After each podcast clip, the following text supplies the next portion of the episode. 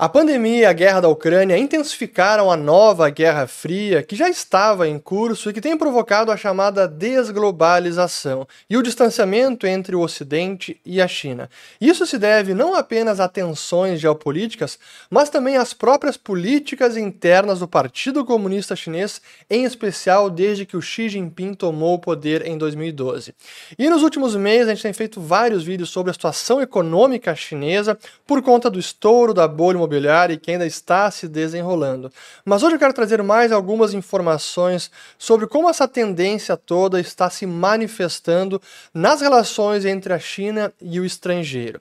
E eu começo mostrando, claro, pela ótica do mercado financeiro, em que a bolsa chinesa, nos últimos cinco anos aqui, olhando o ETF EMX, que está com uma queda de 26%, enquanto o ETF de ações de países emergentes, sem considerar a China, sobe nesse período 11,6%, o próprio SP500, as ações americanas, subindo 65% nesse período, ações do Japão também subindo 13%, ou ações da Europa subindo quase 22%. Então a China de fato está descolada do restante das bolsas mundiais. E boa parte disso é por conta da afugentada que o Xi Jinping está causando no capital internacional. Está diminuindo o interesse por investidores, por hedge funds em ações chinesas. E nesse ano nós tivemos aqui, ó, vamos colocar aqui um dado, da saída de capital no mercado financeiro na China, que agora em 2023, o último dado, o último trimestre, é um, foi o maior declínio desde a pandemia e, olha, desde 2022 já vinha em queda. Então, mais um, um trimestre com uma saída de capital recorde. E esse é o capital de mais curto prazo, é chamado capital de portfólio ou de carteira, investimento em carteira, para quem acompanha as estatísticas do balanço de pagamentos, é o chamado capital hot money, ou dinheiro quente, aquele que entra e sai com mais facilidade, não é o dinheiro de longo prazo. E aqui mais uma notícia mostrando justamente isso, essa agora de finalzinho de outubro, como os fundos estrangeiros tiraram 5,1 bilhões do mercado de ações da China neste mês, isso só em outubro, e alguns 75 bilhões saíram das contas correntes de capital da China em setembro, o maior número desde o final de 2016, em meio à queda do yuan, da moeda chinesa. Então, esse é o capital de mais curto prazo.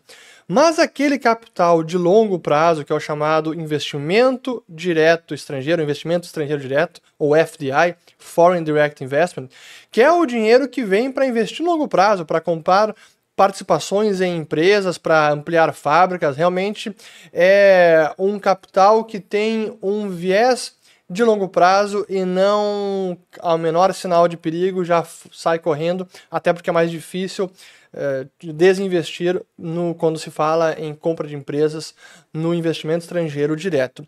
E pela primeira vez desde 1998, o que os estrangeiros levam para a China nesta rúbrica de investimento estrangeiro direto ficou negativo pela primeira vez desde 1998.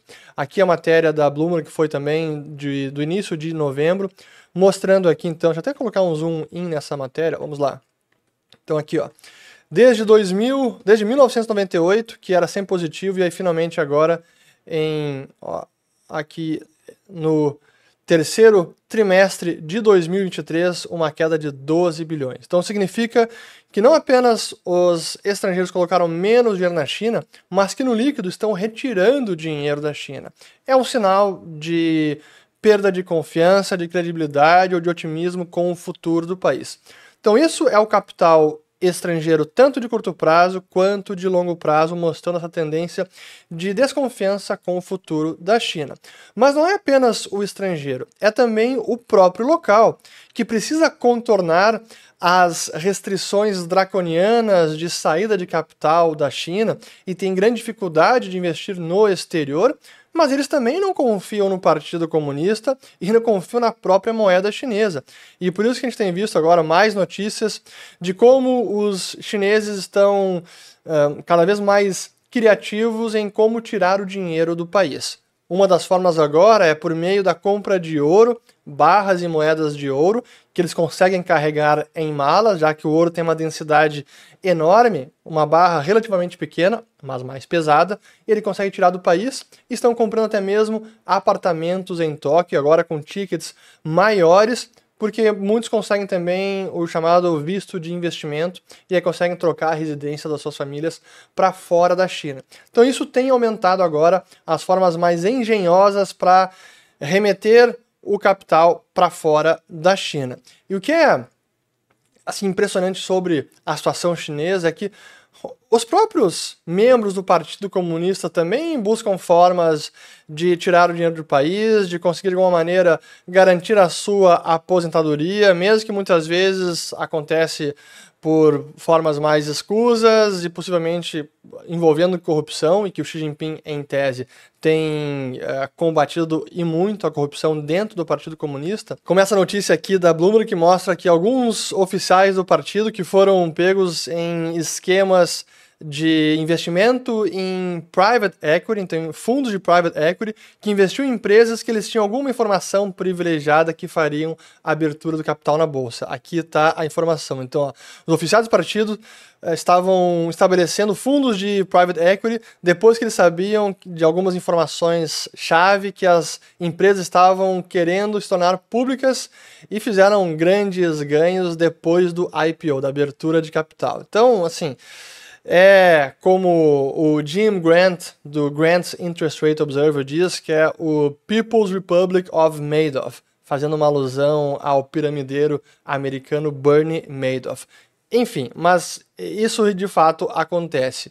E além de dessas investidas maiores do Xi Jinping interferindo em alguns setores, inviabilizando investimento privado, ou cada vez mais intervencionismo, mais dirigismo na economia chinesa, isso afugenta o capital estrangeiro, também há o problema da opacidade de informações, a falta de transparência em estatísticas oficiais, ou então o incentivo ou quase a coerção para que não se publique nada negativo sobre a economia chinesa. E o mais recente caso agora foi desse banco de investimento chinês que ordenou que os seus analistas evitem qualquer notícia negativa com relação à macroeconomia chinesa ou comentário de mercado. Então, se a perspectiva for ruim, não pode mais publicar. Então, como é que isso vai é, trazer confiança nas informações do país? Então, a gente está vendo capital estrangeiro de curto prazo querendo sair do país, capital estrangeiro de longo prazo também saindo os locais tentando tirar mais dinheiro da China e empresas também começam a desinvestir ou fechar as filiais chinesas. Uma importante do mundo de venture capital, que foi a Sequoia Capital, que é do Silicon Valley, que está se separando da sua afiliada na China até antes do que estava planejando. Então é um caso simbólico, sim, porque é uma das grandes de venture capital dos Estados Unidos. Mas não são apenas as empresas, até mesmo os executivos estão evitando sequer viajar para a China. Essa é mais uma notícia interessante que saiu no dia 6 de outubro. Assim, eu estou trazendo aqui um, um compilado de algumas informações importantes porque vem se tornando uma tendência cada vez mais visível e essa dos executivos que estão com receio de viajar para a China, executivos estrangeiros que têm operação na China e que agora não sabem se vale a pena viajar para lá. E por quê? Porque está se tornando uma zona proibida para executivos. Os estrangeiros estão pensando duas vezes em viagens de negócios ao país depois que Pequim impediu alguns executivos de deixar. E aí, sob qualquer que seja a alegação, vai um estrangeiro para a China, uma viagem é negócio, na hora de sair tem o seu visto de saída negado. Olha a situação. Então, claro, isso traz mais desconfiança, mais perda de credibilidade com relação à situação atual e o próprio futuro. Imagina um investidor estrangeiro que vai montar uma operação nova, já tem uma operação, se ele agora tem até medo de visitar a operação por conta disso. Então é, é realmente complicado. E aí, mais um dado importante, tem dois mais importantes. O primeiro que diz respeito à situação na ilha de Hong Kong, que durante uns bons 100 anos foi uma ilha independente, sob domínio da coroa britânica e que era até um dos grandes bastiões de livre mercado e de casos de sucesso em que o empreendedorismo, a liberdade econômica fez de uma ilha pantanosa, sem nenhum recurso natural, se transformar numa das economias mais avançadas e com os maiores PIBs per capita do planeta. Só que agora, ou melhor, desde 97, quando a Inglaterra devolveu a administração de Hong Kong para o Partido Comunista Chinês, a situação vem se deteriorando. Essa é uma informação recente também, um artigo do, do Wall Street Journal de 24 de outubro, falando da retirada corporativa de Hong Kong que está acelerando. Então, os laços do centro comercial com a China continental, que as empresas globais consideravam um ativo, agora tornaram-se um passivo. E aí traz alguns dados interessantes sobre aqui as companhias que têm uh, headquarters, então tem sede regional em Hong Kong, com, entre companhias americanas e chinesas, que agora, pela primeira vez em 20 anos, tem mais companhias chinesas com sede regional em Hong Kong do que americanas, porque as americanas estão saindo, fechando as portas ou vendendo operação para alguma local, e por conta da restrição maior, da ingerência maior da China na ilha de Hong Kong e que aquela o compromisso histórico da China de manter o chamado é, dois sistemas, uma China mas dois sistemas, Hong Kong que manteria o seu sistema jurídico, político, econômico, na prática isso vem sendo minado. E eu quero mostrar um gráfico sobre essa situação extraído do relatório de liberdade humana do Cato Institute, é o Human Freedom Index de 2022, que mostra justamente a queda da liberdade na ilha de Hong Kong. Até eu vou ler aqui esse primeiro trecho. Ó.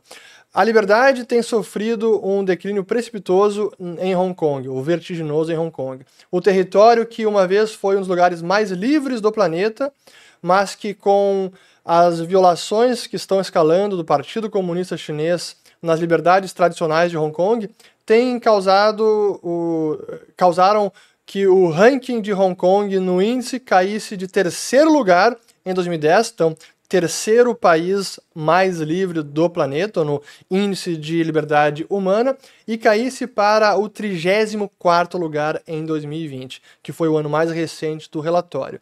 E de fato, aqueles eles Uh, estendem ainda mais, elaboram um argumento falando justamente sobre essa violação do modelo de um país, dois sistemas, que a China tinha concordado quando recebeu de volta Hong Kong da Grã-Bretanha. Então, de fato, Hong Kong, que já foi um destino para muitas empresas do Ocidente para entrarem na Ásia, agora também está, vendo, está sendo encarado com muito mais desconfiança do que tinha em pelo menos 5, 10 anos atrás.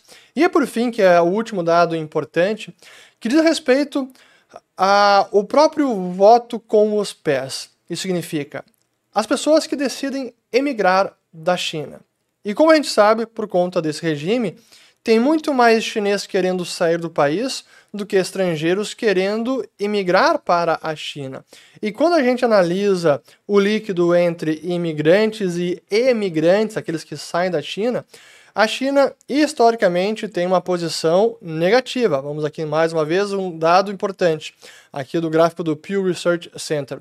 Desde 1950, praticamente todos os anos, com uma saída líquida de cidadãos da China que buscam emigrar para outros países. Isso segue ainda na década de 2010, 20, 23, e aí uma projeção que isso deve prosseguir pelos próximos anos, e eu imagino que sim, porque não há nenhum sinal de mudança de postura, de visão política pelo Xi Jinping. Pelo contrário, deve ser mais dirigismo, mais China com características, o socialismo com características chinesas, como eles gostam sempre de descrever o modelo político na China.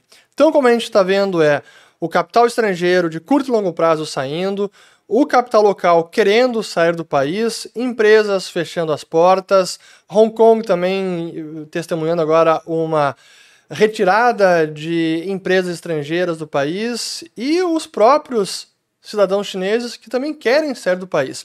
Então, quando a gente considera todos esses fatores e aquelas previsões de que a China vai ultrapassar os Estados Unidos e o yuan vai substituir o dólar como moeda de reserva global, é muito difícil concordar com isso, especialmente enquanto a China mantém essas restrições de saída de capital do país, todos os controles de capitais permanecem em operação, e se esses controles seguem funcionando, como é que a gente pode precificar corretamente a moeda chinesa? Será que sem os controles o yuan não sai de 7,15 para 8,5, para 10, para 12, para 15? Ninguém sabe. Mas enquanto não há a livre movimentação de capital na China, não tem a menor possibilidade do yuan ser um real candidato a suplantar o dólar ou qualquer outra moeda nacional como o novo padrão monetário. Isso não vai acontecer. Por mais que o dólar tenha todas as suas uh, deficiências, que eu já estou cansado de falar aqui no canal também, a verdade é que hoje não há uma alternativa de moeda nacional para suplantar o padrão dólar. Essa é a verdade. E por conta das tendências recentes na China, é muito difícil que a China consiga é, emergir como essa alternativa à moeda e à, à economia americana. Então, essa apenas mais um recapitulado que vem acontecendo na China, informações sobre a relação da China com o estrangeiro e que seguimos é, vendo com os próprios olhos esta desglobalização e o distanciamento entre o Ocidente e a China. Se gostaram desse vídeo, compartilhem, se inscrevam no canal também, ativem o sininho e assistam aos demais vídeos sobre economia chinesa. Espero ter gostado e volto no próximo. Valeu!